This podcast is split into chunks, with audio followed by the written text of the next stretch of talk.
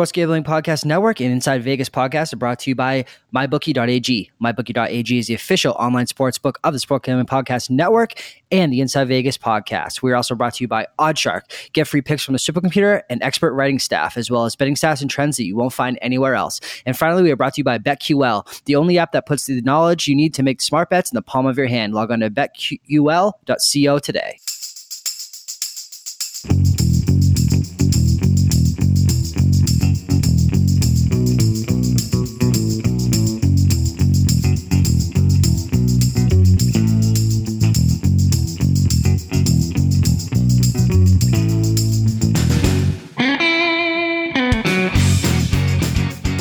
Happy Monday to you and welcome into the Inside Vegas podcast. This one's very special, guys. If you enjoyed the risk manager, Tom Drewell from CGT uh, Cantor Gaming in Las Vegas, you're going to love this one.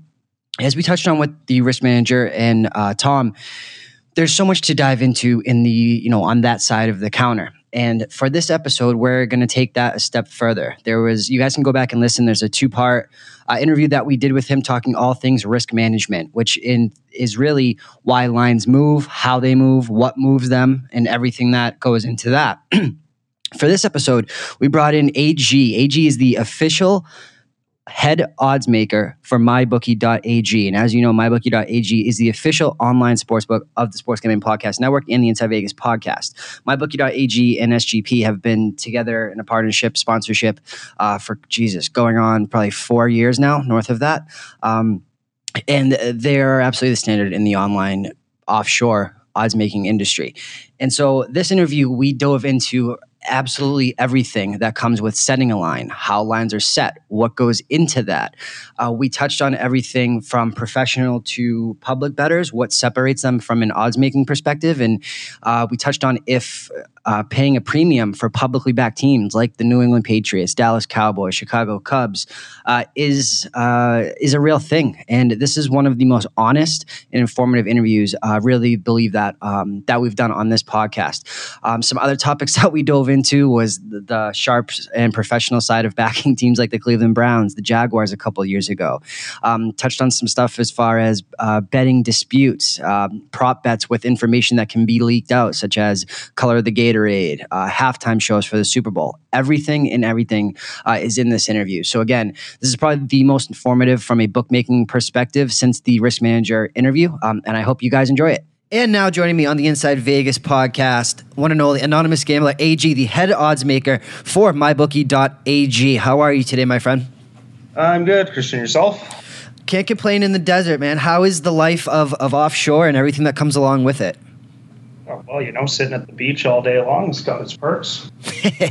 I would imagine. Is there, uh, so just to get into kind of your backstory and kind of what brought you to this point in your career and, and into your life and everything, how does one end up living life on the beach as a head odds maker uh, at one of the most prominent offshore books uh, in the world? So uh, I guess I'm uh, started from the bottom, uh, say 14 years ago, I was the frontline customer service representative for Bovada, uh, one of my competitors.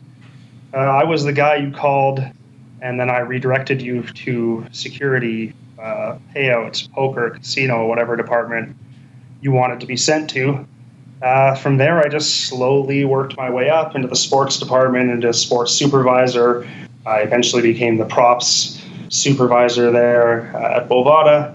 And moved on up considerably more, uh, switched to BetUS, where I was the security manager, and then Sports Interaction, uh, where I was lines manager, and now I am the head odds maker at MyBookie. So I've slowly made my way up the industry to the position I enjoy today, and enjoy it I do. Yeah, I mean anything when you can kind of make a career out of out of gambling to me it's it's the ultimate and I couldn't imagine doing anything else. And it's for you to be on that other side of the counter it's you know it's uh, some people enjoy only one side of that and some people enjoy the other side. Do you uh, kind of, you know, do you, I don't want to say make bets yourself, as obviously you are on the opposite side of that and the bets that you make are against your players and stuff like that. But do you, um, were you, was gambling always something that you were kind of into and just kind of fell into that side of the counter? Or did you kind of start off always knowing that you want to be kind of, you know, on that side of bookmaking? Well, in the fifth grade, I was banned from the library for running a poker game. So that's awesome. I, I, don't know that I was saw this as my future, but uh, I fell into it rather nicely. Probably the best way to put it. I never really gambled on sports until I got into the industry, and I slowly picked it up, learned what I could from people that I worked with and from those on Twitter. And there's actually a, shockingly a few sharp people on Twitter. Mm-hmm uh, so you know, you just pick up whatever little bit you can. It's not like you can go to school to do this. Right. Sort of, you have to get experience, and that's the only way. Yeah, that is uh, something that's kind of unique about this industry, right? From that side of the counter, and is you know, it's you kind of if you want to really start from the ground up, it would be a ticket writer to you know a supervisor to risk manager to to odds maker. So uh, again, there's no vocational training for this type of thing, and it's all kind of based by feel and uh, experience within the industry. So it's kind of one unique thing about it. So, we again when we the first episode that we did from this side of the counter was Tom Drewell, who is a risk manager at CGT, and I know that me and you were talking uh, off air about kind of how Vegas is a little bit different in that they have specific odds makers and specific uh, risk managers. Uh, with MyBookie.ag and you in particular, that's not the case. So you handle both of those sides, correct? That's right. I, I do the odds making and then uh, the risk managing. I set the plan in place for our team to follow on how we want to trade according to how the action comes in. And so, I, I, like I told you yesterday, I found it really strange that it was two separate jobs in Las Vegas. It had me wondering this morning: is it are, are they unionized? I mean, I know a lot of the hotel is unionized, but is this what we call it the stage is where you take the bets? So the counter or the stage is is that the same thing? Um, they're not like a specific like union like that. Um, every book is different based on their parent company, but every book that I have talked to, uh, they have one specific oddsman, or, or you know, not say one, but one uh, person that only handles putting out lines, and then they have one person who only handles moving them. Um, and obviously, they kind of talk to each other and, and all that, but their job is that's their only job. Um, and again, the challenges of that is is what you were talking about, which we're going to get into. Um, but so let's take it back and just let's talk about this from a very basic level. Uh, so with everything that's being you know outsourced is, is the big word, right? With these computer programs, these MIT guys, everything that's coming out. Uh, one question that I kind of got when I was kind of putting this out there as to what people wanted to know from an odds uh, odds maker is you know the why are you needed question because in theory uh, everyone you know it's, it's, I don't want to say it's a dying breed because again they're still here they still have to um, they have a, you know the most important job in the world they're, they're setting the lines. But in a world where now everything is outsourced by computers you know what is the i don't want to word this what is the best way to kind of uh, explain to people that maybe not are so familiar with it of what an odds maker does and kind of how you go about uh, hanging a line for a given day so i mean for the game lines spread total money line first halves team totals all that is i'm not going to say outsource because everyone has access to it so I mean, we all have Don Best. That's based uh, where you guys are in Vegas. Yep. Don Best displays the lines for every book out there. Uh, by and large, uh, BetCris, Bookmaker, and Pinnacle are the first ones to put their lines up, and everyone else just copies them. So I don't know if that qualifies as outsourcing. Um, you know, you're going to look at the market that's out there and then set your lines according to that. So you want to stay within the market, obviously, or if your players tend to skew towards one side of the action, then you'll adjust your lines to take that into account before you open it.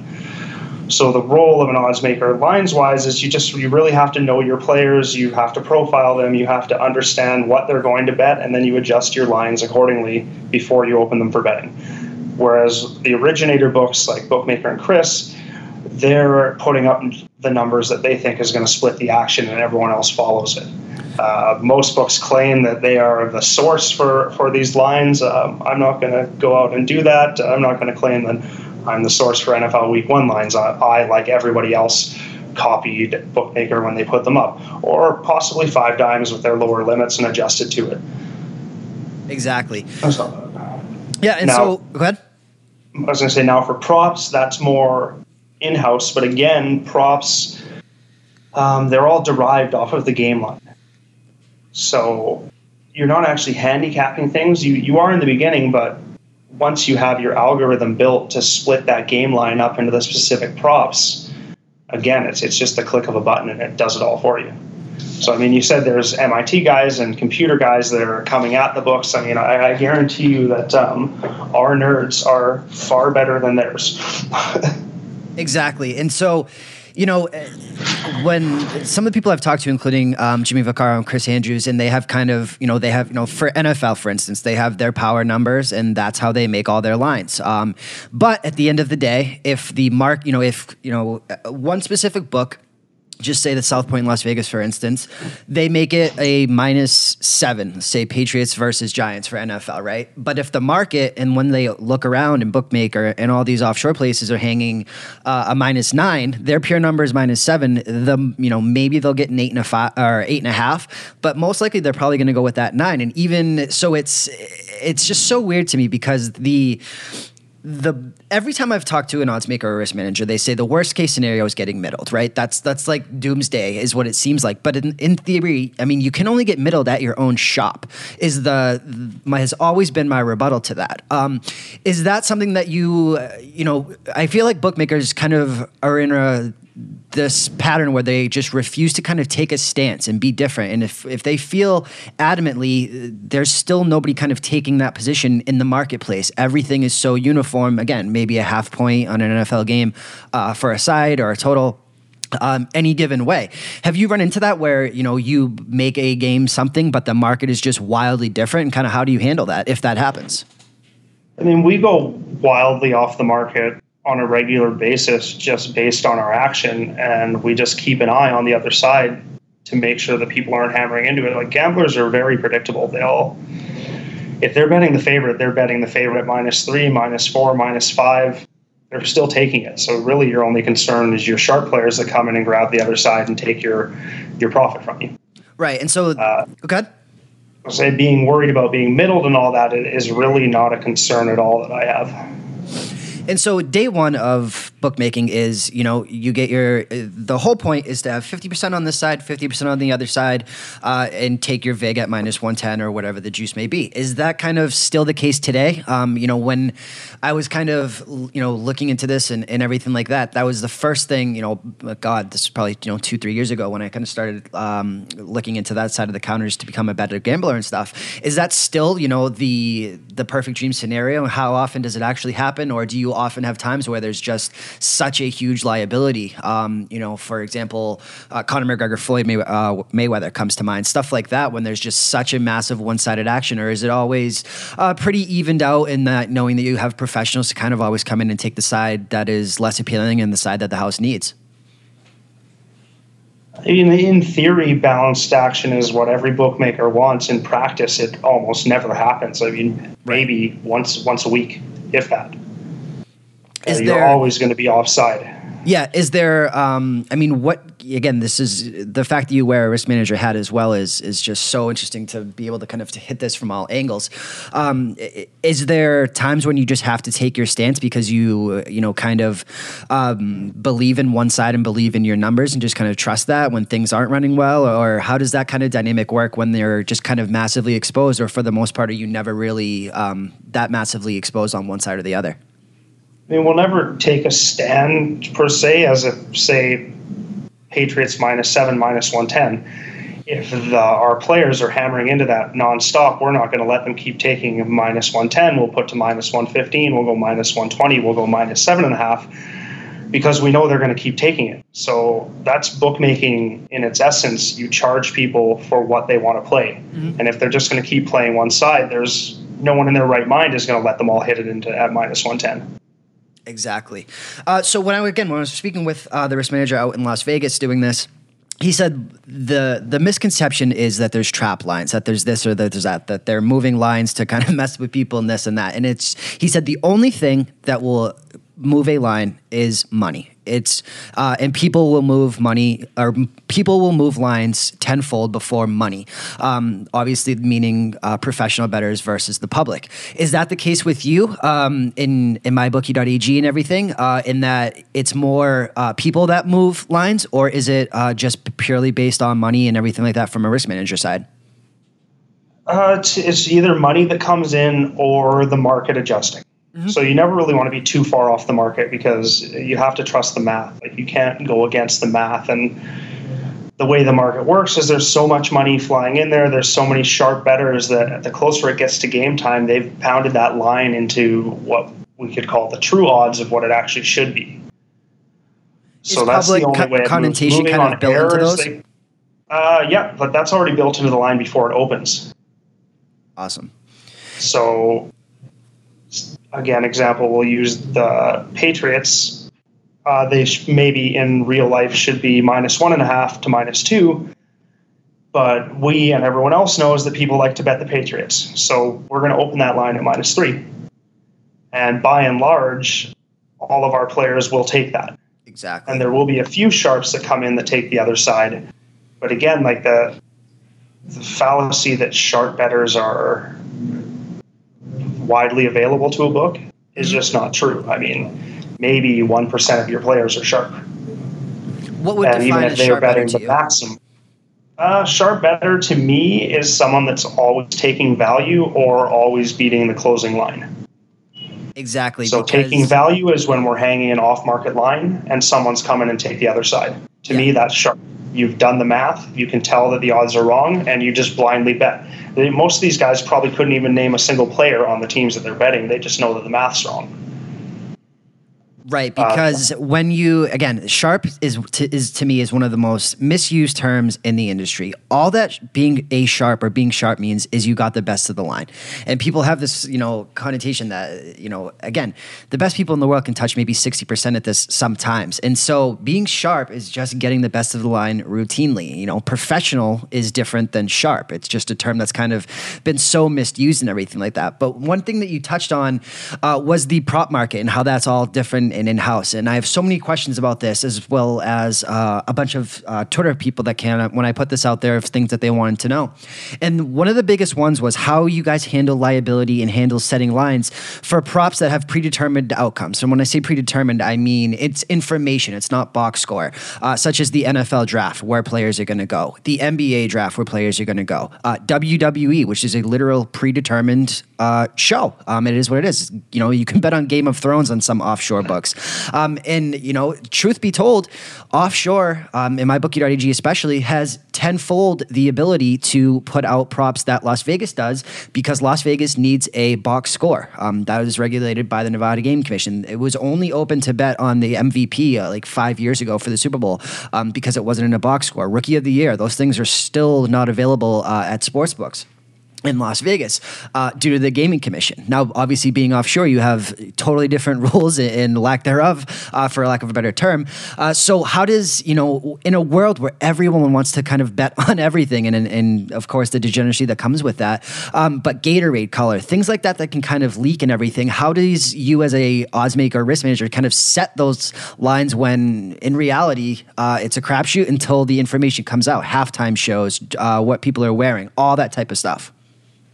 So for me, I just put myself in the shoes of the better, and I think to myself, what are they going to research to bet this prop? And then I'll do that same research, and I'll come up with a middle number that agrees with all of it. So my my decision as an odd maker isn't to try to pick who's going to win the game or the outcome of the event. It's trying to pick a number that's going to split the action and make them think about where they want to go. So for props, the easiest way to do that is do the exact research that they would do and then come up with an average and throw it in the middle and let them decide which side they want to take and then you adjust based on the action that comes in. How late will you kind of hold things uh, in terms of, um, you know, if a uh, half the halftime song leaked uh, for the Super Bowl last year with Justin Timberlake. What would be the first uh, song that he started with? Um, and it it was you know with rebet functionality, uh, professionals hit that. Oh my! It was like it was plus one twenty I think at start and ended like minus two thousand.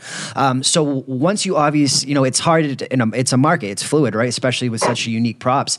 How can you kind of how do you sit there and kind of decipher? You know what? Maybe we need to kind of get off. Or you know, it, it's hard to get off that liability. Um, so how do you kind kind of uh, you know, when is enough enough for you in terms of that, or when do you, how do you kind of make sure that the information coming in looks accurate and kind of make that decision to pull it down or, or change that number drastically, or is it just the money coming in to try to entice people to take the other side by moving the other uh, lines uh, in their favor? I mean, even if I know the exact outcome of a prop and what's going to happen, as long as the action is balancing and coming in and being spread around, I'm letting it sit up there. You know, as a, for instance, uh, the national anthem this year, we had good information that it would be one minute fifty four seconds, but the market was two minutes one second, and it was balanced. You know, the action was balanced, so we, we left it up there because people were betting it. We we have good information, but we're not confirmed that that's what the outcome is going to be. Uh, so we just let them take it because they're betting both sides. I mean, again, as I said, the sharp betters are so few and far between versus your squares that he missed that. watching soccer. Um, little Argentina, Croatia. yeah, a little bit. Uh, anyways, the, the sharp action, it's few and far between. So as long as your square players are balancing everything out and taking both sides, like let them have at it. Perhaps they have the same information that we do. Most likely they don't. And they just want to get a bet in. Exactly. So we'll, we'll take it right up to the so that's kind of the game goes off. Yep. So that kind of puts a bow on props and stuff like that. The next thing I want to get into is uh, season win totals, futures, odds, all that stuff. Because to me, I mean, when you talk about an NFL season, right, it's not that difficult to go through 32 teams, 16 games. Um, I mean, you can do that for each one and just say win loss, uh, you know, in a very short amount of time. Um, but with uh, in terms of uh, sports like baseball, for instance. I mean, how does uh, is that just an algorithm? That's math. That's computers that make your job so much easier. On when you set, you know, a season win total for a team like you know, uh, for I don't know, the Seattle Mariners, right? Um, with free agency, with trades that come, buyers, sellers, all that type of stuff. I mean, it's just to me, it seems like almost impossible. Yet the numbers are so sharp, and you guys have become so great at what you do here that oftentimes NBA games come down to the final two to three games every single year. There's baseball uh, total team uh, season win totals that do the same, football that does the same. I guess my question, for lack of a better term, is how have you guys gotten so good in, at an area um, with so little information to go off of and such a large kind of broad um, spectrum of, of kind of how you dig into that? So, I mean, back in the day, which for us is 10 years ago, uh, you're, you mainly had one or two odds makers. The book it was in Reno. It's I've lost the name of it, but Chris Andrews was the one who set the baseball lines for it. He was always the first out. Stardust, maybe. Yeah. Yep. Yep. Uh, he was always the first out with baseball lines, and then everyone would copy him and adjust the action, and and you would get smoked. Like no way around that. There was a lot of losses that went on uh, back then because bookmakers had included into the fact that places like Baseball Prospectus, uh, whoever Nate Silver worked for back in the day, they would do their yeah, so they would do their season projections, and included in those were the season wins. Uh, whatever they do, I mean, they're. I mean, I'm not a computer guy. I'm, I'm not a math whiz. Uh, I couldn't build an algorithm to save my life. I can tell people how to build it, but to do it myself is, is just not an option. Mm-hmm. So, like anything else, it's a prop. You find the people that are good at it. The information is readily available on the internet nowadays and you take their numbers and you come up with an average of them all and throw it out there and then you let your betters put that number into place so i mean when a say a baseball season win total opens a lot of them will move two or three games mm-hmm. by the time the season actually starts uh, a lot of people think well you must have lost on that because the line moves so much but like in reality we're just moving it off of our sharp players to get it to a point where the square guys can bet either side of it, and we almost always win. Mm-hmm. So it's not like I know you probably want some math trick or how it's figured out. I mean, if you ask me, they're probably figuring out the win percentage for each game and putting it into a formula, and out pops the amount of wins that the team should get. Yeah, no, to me, it's just so crazy how how good you odds makers have become at this, and for 162 games to come down for a season win total to oftentimes uh, it's the same thing with NBA and NFL. Um, to be that close at the end of the day is so crazy. But uh, what I want to tie this back into is, uh, you know, you, you can make this comparison to any sport, but NFL obviously is the most popular or college football. Um, are your lines built, or are they taken? The season win totals taken into account uh, when you're making your money lines, when you're making your spreads? Um, in that, you know, if say if you hang a, a season win total at eight and a half, they're at eight um, on the last game of the season. Um, and would that affect, you know, how much they're favored by? Would that affect the money lines and different types of things like that, or is it two strictly separate liabilities, two strictly separate uh, sets of lines that do not affect each other whatsoever? They they're completely separate. They have no effect on on each other. Awesome. So your season win totals are essentially predictions on how you think the season would play out. But if you're in week 16 on the NFL, you know how that season's played out.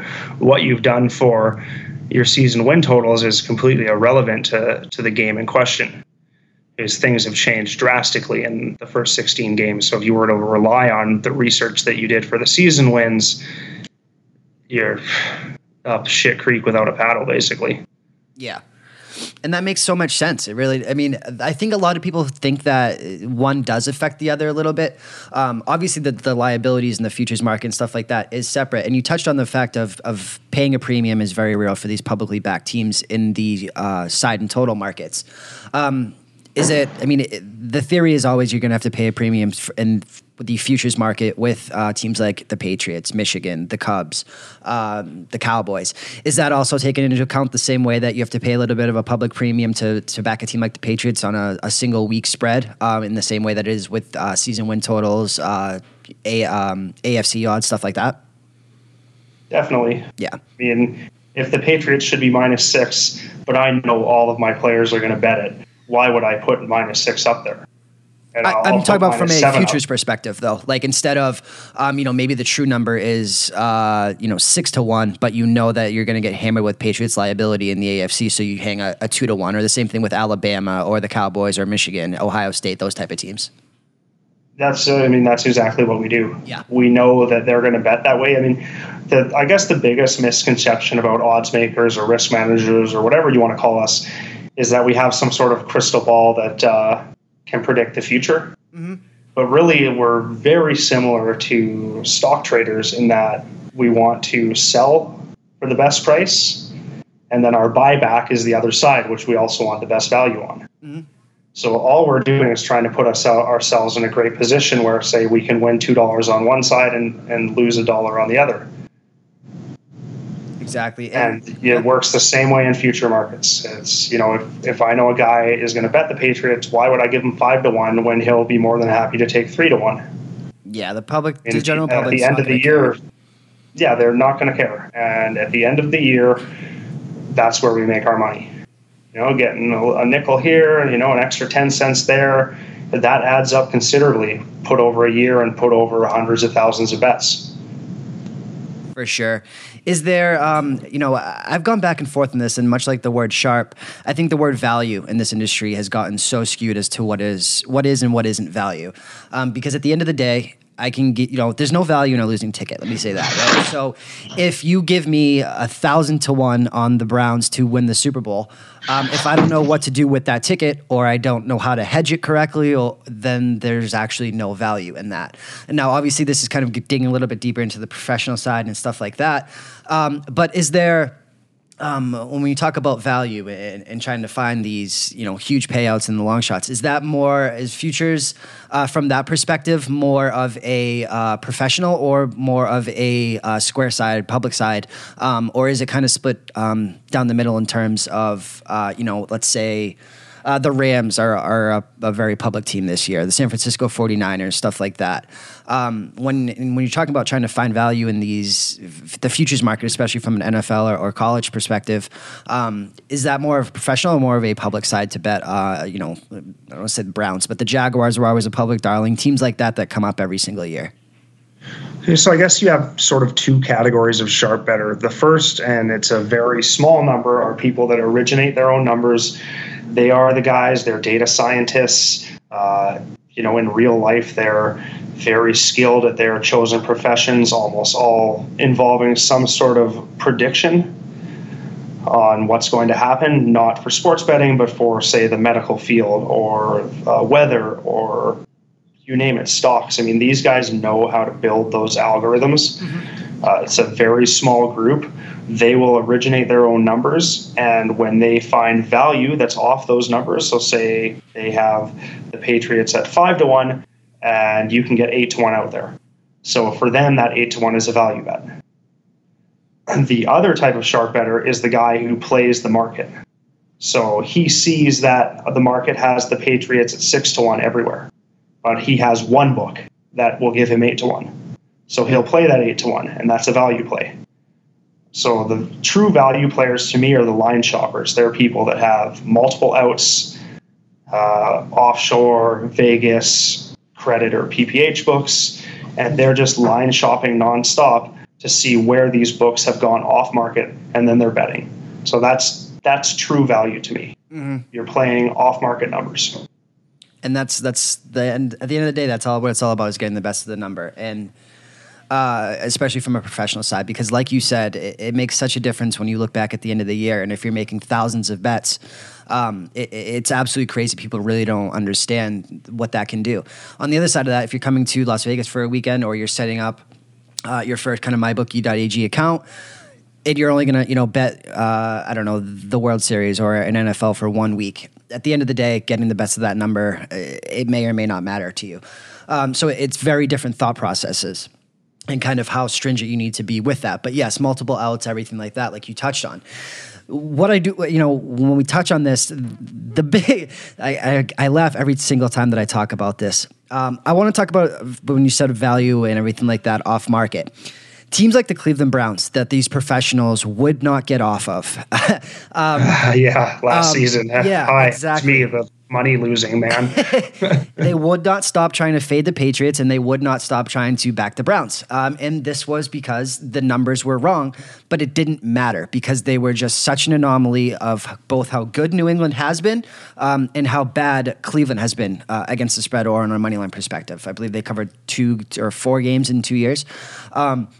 And so I wrote this up a long time ago in that the spread is kind of dying in the NFL. Um, I don't know if it's something that you've kind of looked at as well, but it's about 15% of the time the spread comes into play. And what that means is if a team cover if a team wins and they're a favorite, they cover the spread uh, 85% of the time. If they are an underdog, they win outright 85% of the time. And obviously, um, not covering but winning.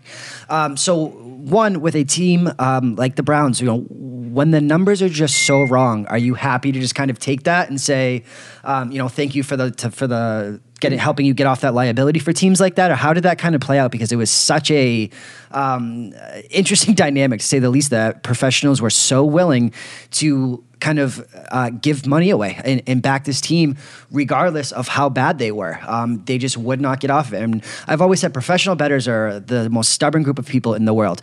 They will lose six times uh, just to be able to say that they backed the Browns on that seventh time and they won while the public lost, even though the public is ahead uh, six games to or six to one in the last seven weeks. You know, fading them.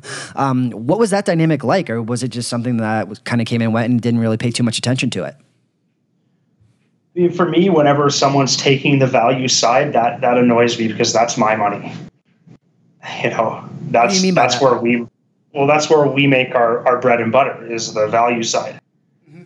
So when someone comes in and, and takes it, you know, the theory is like, well, great, they balanced your action, but you know, to be honest, we don't need it. Um, we're more than willing to stand all of our liabilities and take the wins and losses as they come. So when you have a sharp player coming in and constantly taking the value, all he's doing is taking your profit. Right. That's a side now, that I, I, didn't even uh, think of. I don't think a lot of people would in that um, because they are on your side of the house um, so much that that's really what it is doing is um, you're right. It, it, that goes back to if you're willing to kind of take a stance or not though, I think as well, right? Yes, mildly. Mm-hmm. In that, I mean, we're taking the stance and letting on the favorite side of things, it's generally the favorite, for lack of a better term. We'll take a stance on the favorite and let them hit into that number because we know that the other side is the side we want to be on. Mm-hmm. If that makes sense. Yep. And so, was that um, what? Do you, why do you think professionals were were so um, uh, on that team for what's regardless of um, how much money that they gave away for probably the better part of two years? Um, backing a team like that just because their numbers do you think it was just because they're the old school power numbers guys just saw a two three point value? Um, but that needed to be probably six seven points of value to uh, think about taking that team? You know i'd be shocked to hear that any of the old school power numbers guys actually make money i agree with no that offense. statement no, I do. no offense. I mean, it, it was like you know you're using the Browns as, as an example. Let me use the Jacksonville Jaguars from three years ago as an example. Yep. Sharps bet them every game. The Jags uh, would always open at six or seven, close at four. Constantly kept losing. Constantly kept losing. Last year they kept betting the Jags. Same thing, but now the Jags started to win. So it all levels out. I mean, people like a big mistake that gamblers make is looking at a small sample size. So, uh, to, to, many people, the, the whole season is a big sample size. In reality, small sample size. If you're a professional or a sharp gambler, you're not in it for one season. You're in it till you're in the ground. Mm-hmm. So that's sort of how you have to look at it. So I fully expect them to be betting the Cleveland Browns again this year, just like they did last year, just like the year before. And I'm sure the theory that they're all operating on is eventually it's going to turn around. Right. That is probably one of the best answers I've ever had on this podcast. And that, from an NFL perspective, that one season is not a big enough sample size. And be, just because it was, I believe they were two and 14 um, against the number, maybe three, um, and uh, last year, uh, that to professionals, that's looked at as a short sample size. Um, Mm-hmm. That's probably one of the best answers I've ever heard. I love that because people look at things in a vacuum and they say, okay, this season they were so bad, and they just um, kind of. There's two schools of thought, right? One is you just continue your numbers uh, from the, the season prior, taking into account free agency trades, whatever the case may be, or you start uh, completely new. Um, so I think a lot of people, especially the general public, uh, you talked about um, you know small sample sizes and recency bias is very is very very real um, and the value players are they know what got them to the dance right and betting teams like the cleveland browns with uh, i don't know 9% of, of tickets on them um, is is has been proven to uh, get them where they are, and it's just they're not going to change. And I think that had a lot to do with it. But that to me was just so fascinating. Um, you I mean, if you're going to be, if you're going to be a professional gambler or a sharp gambler, you better accept that the vast majority of the time you're betting on shitty teams who generally have shitty outcomes, but the odds are in your favor. And over the course of an entire season, two seasons, three seasons, the math should come back to your side and give you a profit. I mean, you're only looking for 55%. percent mm hmm So I'm not saying that's easily done, but if you're trusting your numbers, you just have to wait for it all to come around. It's vastly different in a sport like baseball as well, um, because baseball is uh, baseball is the, is the closest thing that gambling has to a stock market. Um, and I maintain that the the best way to bet baseball is latching on and doing the same thing every single year, and it's the same stance that I take on uh, the NFL. Um, but you know, finding eliminating variance and latching on. So uh, you know, buying a pitcher in the first five market or selling them and doing it every single time. And at the end of the year, when you look and you see uh, one particular pitcher is, uh, in, I don't know, you know, twenty five and ten. Um, that's when you can kind of sit back and look at that, but you can't kind of pick and choose because baseball kind of a little bit unlike football, is built on randomness and it's built on variance. How does kind of different uh, sports and philosophies all tie in, or is it all just kind of a numbers game um, from an odds making perspective, um, and it doesn't really matter, especially with a money line sport like baseball, where you can win three games and lose one, but you may still be in the red. Um, and where football, you can kind of get in, get out, uh, and that type Vegas, Dave, is that you? Sorry, oh, sorry, sorry. the martingale system doesn't exactly work too great when that happens. so, yeah, the, the chase uh, system. Exactly. I mean, it's it's all math. It really doesn't matter what sport it is. You're just playing the percentages. Cool. Uh, from it, an odds maker standpoint and from a sharp better standpoint. Yeah. Is there is it different for you in niche markets? This is another one that I really wanted to touch on because to me, um, my most profitable sport to bet on has been the UFC, and it's a very niche market, and sometimes limits are kept very low, especially in Vegas, probably uh, nickel to a dime, unless it's a big money, uh, you know, Conor McGregor type fight where they'll open it up. Um, but professionals are notorious for betting small schools, Division two, um, FCS, the WNBA, UFC, all these types of kind of niches out there. Is there any, you know, in markets that are super kind of sharp heavy, uh, like the WNBA, is there anything else that kind of goes into that? Or do when you see, you know, professionals making a big money move, do you take it kind of uh, more valuable to kind of get off, especially where there's uh, a less of a ticket count in those type of situations? Yeah, I mean, we'll definitely move our lines more aggressively based on our sharp betters on lesser leagues. The simple reason is we know that we're not going to get the buyback. Mm-hmm. Uh, your square players tend to stick to the major North American sports here, at least. Uh, in Europe, they stick to the major soccer leagues. Uh, the lower down you go in the leagues, the less money's in there. Uh, the, the lines aren't nearly as sharp because they're not being batted around to get into the right position so that's sort of that's why sharp betters focus on those is because they know that those lines haven't been properly adjusted by the market just simply because no one's betting them. Awesome. So the lower the lower you go in a league, the more of your money comes from sharp betters. I mean, no, no one's betting Bulgarian Division three soccer. we offer it. Right. right. We offer it because you offer every sport. That's just what being a bookmaker is. But the vast majority of your action on Division Three Bulgarian soccer is sharp bettors who focus solely on that league because they know the lines are going to be soft, and then they just sit there and pick them off all day long. So I mean, to deal with those guys, I'll be honest with you, I'm not going to let you come in and take a dime on that all day long. You know, your limit's going to be $100 as soon as you start winning too much on the lesser leagues. And again, that's bookmaking, that's risk managing. You know, I love to see sharp bettors on Twitter whining about how they've been limited as if it hasn't happened to them 50 times before and it will won't happen again 50 times in the future. It's just that's part of the game. If you're going to be a sharp better, you have to know that the bookmaker is going to limit you when you're picking off soft lines. Why on earth would I let someone do that? Yeah, it's a business and, and at the they, end of the day, right? And people right, are we're a business. So, yeah, people are so upset with that, and I've had it happen to me, and it is what it is. Um, again, it is you versus me at the end of the day. It's bookmaker versus gambler, and if you're taking things at a discount, um, you know, it, it is what it's part of it. But it all goes back to having multiple outs, like you touched on. Exactly. I mean, I always tell people who want to get into this, you know, they're if you want to be good at gambling, ignore trying to be a good handicapper and become a good line shopper. Yeah. Just being a good line shopper will put you into the into the black.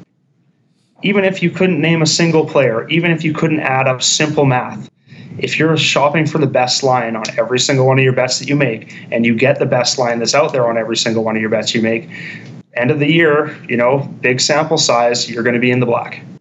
That's just how it works. But people they don't do that. You know, most people just want action on the game they're watching on TV. Like, I mean, have you have you ever tried to watch sports without money on the game since you started gambling? It's fucking terrible. Like, who, who does that? who does, does that? that? I love it. So that's that's where we make our money, and that most people don't have the self control, mm. don't want to have the self control and all they want is a little bit of money on the game to make it exciting. And that can be a dollar, that can be ten dollars, that can be a thousand dollars, ten thousand dollars. In the end, it's the same experience for that person making that bet. You know, they get the gambler's heartbeat. Mm. Uh, the game gets more exciting. Uh, yeah, it's just mind-boggling to me how anyone over the age of, say, well, I'll be polite, 18, uh, could watch a game without some money on it. I, how do you be a fan? I, I don't even know. To, to me, being a fan of a team is such a foreign concept nowadays that, yeah. uh, right? It's it just I mean, obviously people do it. Not everyone in the stadium is placing a bet, sadly. with, with, that SGP promo code on mybookie.ag, they should be. But no, man, it, it, you're so spot on. Being, you know, getting into this field and doing this full time, it has ripped every ounce of fandom I have for every New England sports team. I grew up in Boston for 26 years, first 26 years of my life, and doing this has, you know, thankfully, New or Boston teams are very good, uh, and so the numbers work out to where I want to be on on that side more times than not. Uh, but I have have had to, you know, when I first started doing this uh, full time and professionally, there was, you know, uh, there was times when you have to go against those teams, and if you cannot separate yourself and take your heart out of it, you're not going to do well in this field. It was like the old Simpsons episode uh, from years ago, and it's Homer the Gambler. Yeah. And uh, Lisa asks him who his favorite team on, and he says, "Whoever Daddy has money on, baby." right. Exactly. And that holds true. That holds true for the vast majority of us. We'd all turn our backs on our teams in an instant if it meant hitting a minus 110 bet. That's the name of the game, brother. But you touched on that, right? So, hometowns. This is interesting now because now we're going to get into legalization and what this means for the offshore world. Because the offshore world changed Las Vegas forever for the better. And when I say that, that was the introduction of mobile apps. Las Vegas, I still don't believe Las Vegas is anywhere close to what um, offshore can offer. They just can't because of the gaming commission that you guys don't have to abide by. Um, but with the with states coming along now, New Jersey, Delaware, I think Mississippi's next, maybe um, and whatever that is. Um, I don't know if are you familiar with the company PropSwap?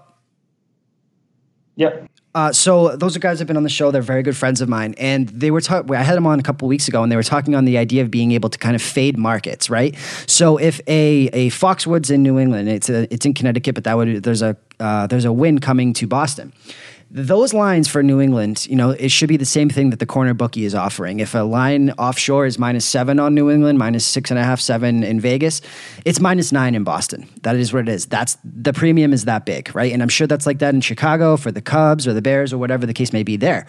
Um, what do you see, um, you know, with you having to deal nationally, right? You don't have to worry about states. Uh, do you see an opportunity to kind of? Um, my thought process on legalization was that the market may flip a little bit in that these publicly backed teams that are now where you know New England, we keep going back to that minus seven, minus eight, may be that minus nine, minus ten now because there's going to be such more liability. Um, and granted, it's separated state by state, book by book, so one really doesn't care what the other does. Um, but do you see that becoming, you know, kind of a trend in that if somebody can, um, you know, buy a ticket in New England, fading New England, um, and vice versa, and stuff like that. I mean, that's how it works in Europe. Uh, Europe is the gambling model that everyone wants to follow because they've been at it for so long. And you know, if you're betting Bayern Munich in Germany, you're paying more than if you're betting Bayern Munich in Spain. Mm-hmm.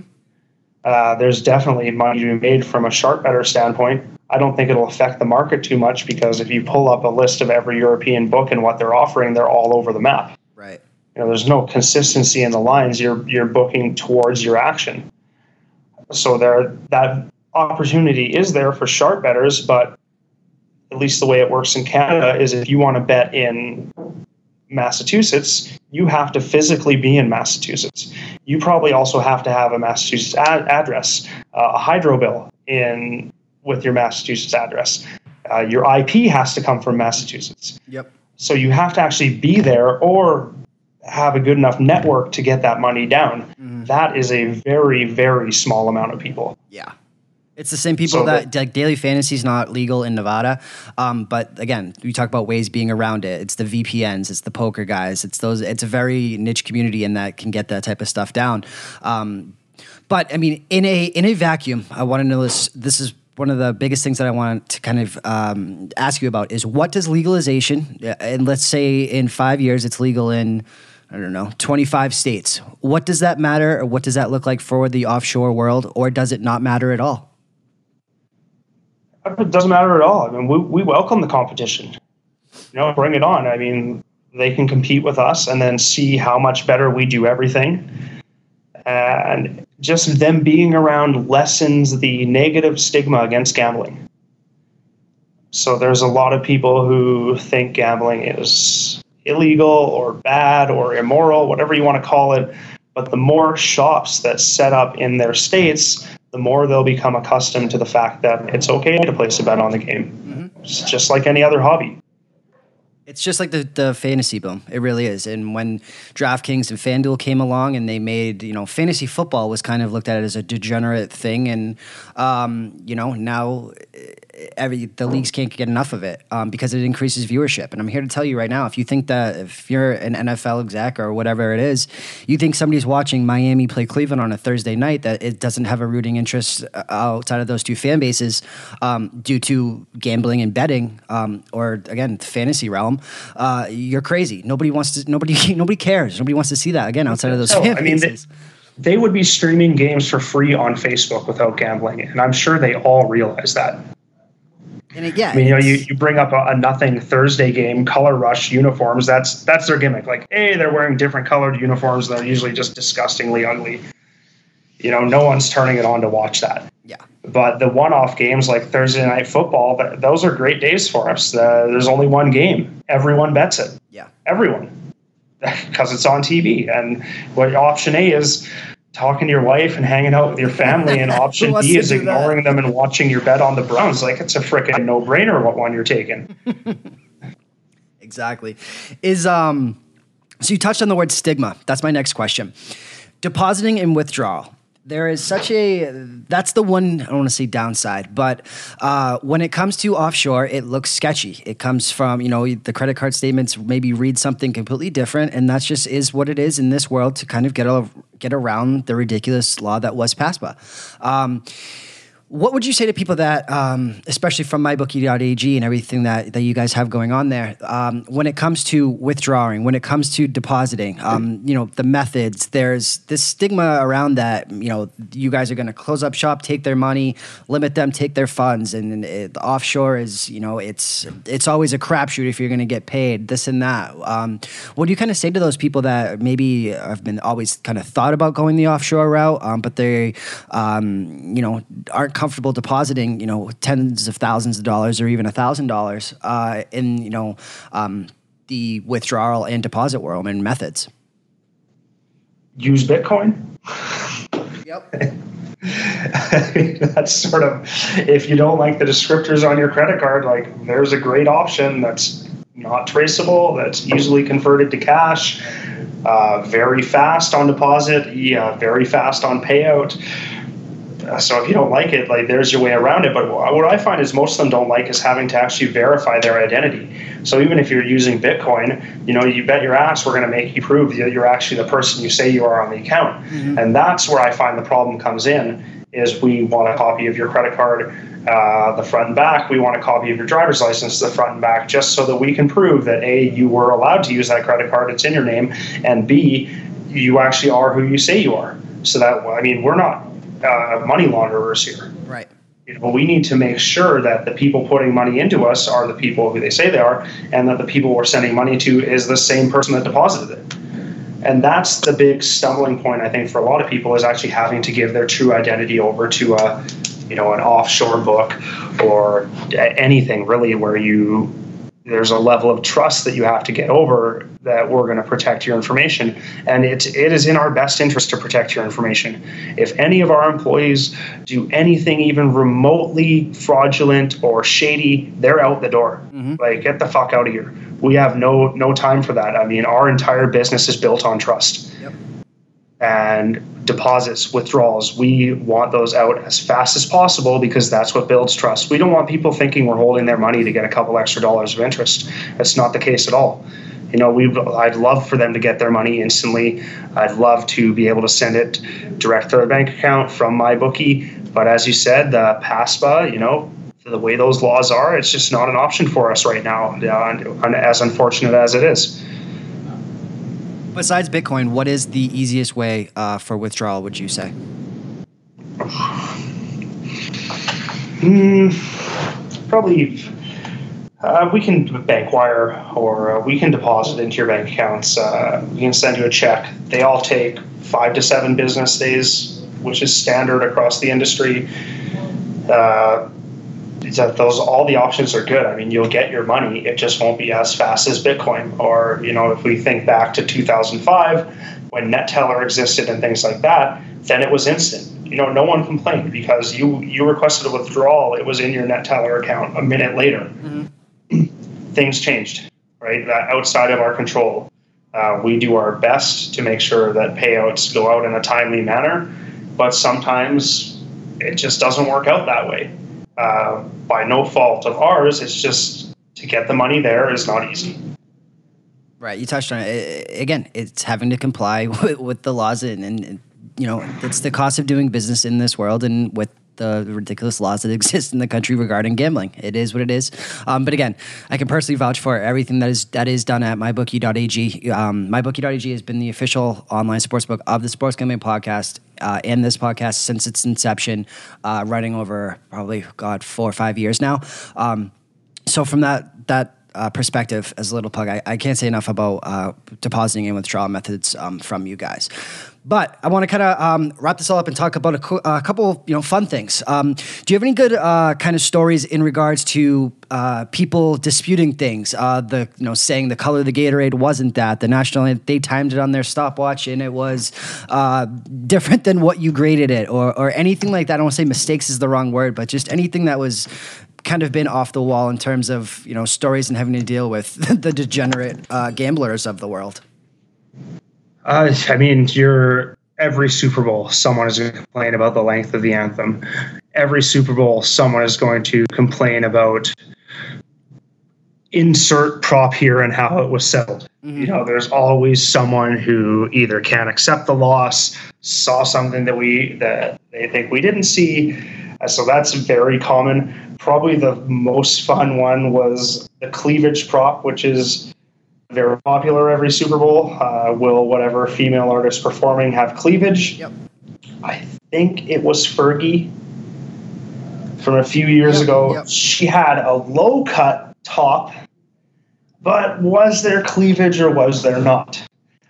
And it was debated for weeks on forums, on Twitter, uh, gamblers calling in. Uh, the amount of pictures that were sent of her breasts were appreciated uh, as people tried to debate did she have cleavage or did she not? That was probably the, the most ludicrous one that you know when you get into putting up these entertainment props you're going to face it. But yeah cleavage prop is always fun. Every super bowl there's someone saying well, no, that that's definitely not cleavage. And you're like, sir, like those are huge. You know, there's absolutely no way that there's no cleavage. Like it's physically sir, not. Those possible. are boobs. those are boobs. The math does not work out. Right? so that's uh, otherwise the disputes are the mundane. Uh, one of the biggest headaches was uh, the scumbag Tim Tim Donaghy.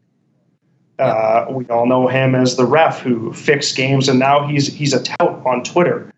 Uh, total piece of I shit. I did not know that he was a tout. That's awesome. I won't say his handle, but uh, to me, he's a complete piece of shit. Uh, he ruined the integrity not only of the game, but of bookmakers. Uh, indirectly, a lot of the blame fell on us. The amount of people that called in demanding that all their wagers on games that he officiated be refunded wow, was staggering. Yeah. It went on for months and months and months. So, I mean, there's a dispute which perhaps they had grounds to be upset. I mean, not perhaps, they definitely had grounds to be upset. He was fixing games. But a lot of the anger fell on us bookmakers. Uh, well, you guys knew you guys were complicit in this Yeah. when not true at all. I mean, we were in the exact same boat as everyone else that, uh, you know, the, the wool was pulled over our eyes and there was nothing we can do. And you have to tell these players, like, sorry, our rules state once the event is settled, it's final. It's the only way we can do it. Because if we if we reverse the outcome of the event, then there's a whole other side of people that are now getting screwed over. So our only option is once the event is final and marked as final by the league, that's it. And it happens often in UFC where a guy will win the title, uh, get drug tested after the fight. Three days later, title Everyone stripped. wants their money back. Yeah, the Jon. Everyone Jones. wants their money back, but that's not how it works. Yeah, once the event is over, the UFC has said that this is who won, and that's how it has to stand. Yeah, you don't get your money back happened. on a Reggie Bush Heisman bet because you got it stripped ten years later. Like, stop it. Exactly, and uh, and I'll tell you, people will call in, and they'll say, "Hey, they took his Heisman away. I bet this prop for ten dollars ten years ago. I want my money back. You scumbags!" Jesus Christ, man! and you're just saying, like, sir, like it's. I understand you're upset. but there's nothing we can do. And the vast majority, once you explain it to them, they understand. Very few uh, I'll never play here again. You, you thieves! I'm going to go on the internet and tell everyone about you. And, go tell your hundred followers, please. Yeah, uh, but again, like they do that, they pop up, especially in the forums, and every single response is, "Well, yeah, I mean that's just how it is. Like, what, do you, what do you want? Is this your first rodeo?" Exactly, man. But again, that's that's new gamblers, and we do our best in those situations educate them about how it is. Again, we're not trying to deceive anyone or do anything below board. I mean, we're more than happy to explain things and explain our positions, point them to the rules that state these things, give them examples of where it's happened in the past. I mean, anything to show them that we're not out here to screw them. Right. We don't have to screw players, right? That's the thing. No, no book has to screw a player. Maybe the credit guy with a hundred betters has to do it, but Right. For any of us big offshore shops, it's just it's not worth it. to ruin our entire reputation over ten dollars. Yeah. It's you know it's just not happening. Awesome, man. Um, I want to give you an opportunity. Um, is there anything else kind of um, in the odds making world in um, in a vacuum? I think that this has been you know one of the most informative interviews that we've ever done. Um, in that you know people may think that you just have your numbers, you hang your lines, your risk managers move it. If that's the same person, whatever that is, um, anything that's kind of connotations out there you want to uh, dismiss or, or address, or anything that's I know you kind of did that throughout and talking about you know screwing over players or withdrawing stuff like that. Is there anything else that's kind of um, industry pertinent that you think needs to be kind of brought up and said uh, at this point? Uh, on on my side of the counter, no. But I could I'll give some advice to anyone who's a new gambler or someone who wants to actually be good at gambling. Please, uh, just line shop, manage your risk. Don't chase your losses. Uh, you know, there's always tomorrow, and that's what gets people into a lot of trouble. So line shop, manage risk, don't chase losses, and your bankroll will last a lot longer. You'll have a lot more fun. Uh, you'll enjoy it a hell of a lot more. And just follow those three keys, and gambling will be, especially on sports, will become a lot easier for you, a lot less stressful, a lot less anger filled. Although there's still plenty of anger. Uh, maybe the final piece of advice is is when you cry, make sure you do it in the shower. Uh, that way, the tears don't really matter. Nobody hears you, too. Nobody hears you. Yeah, exactly.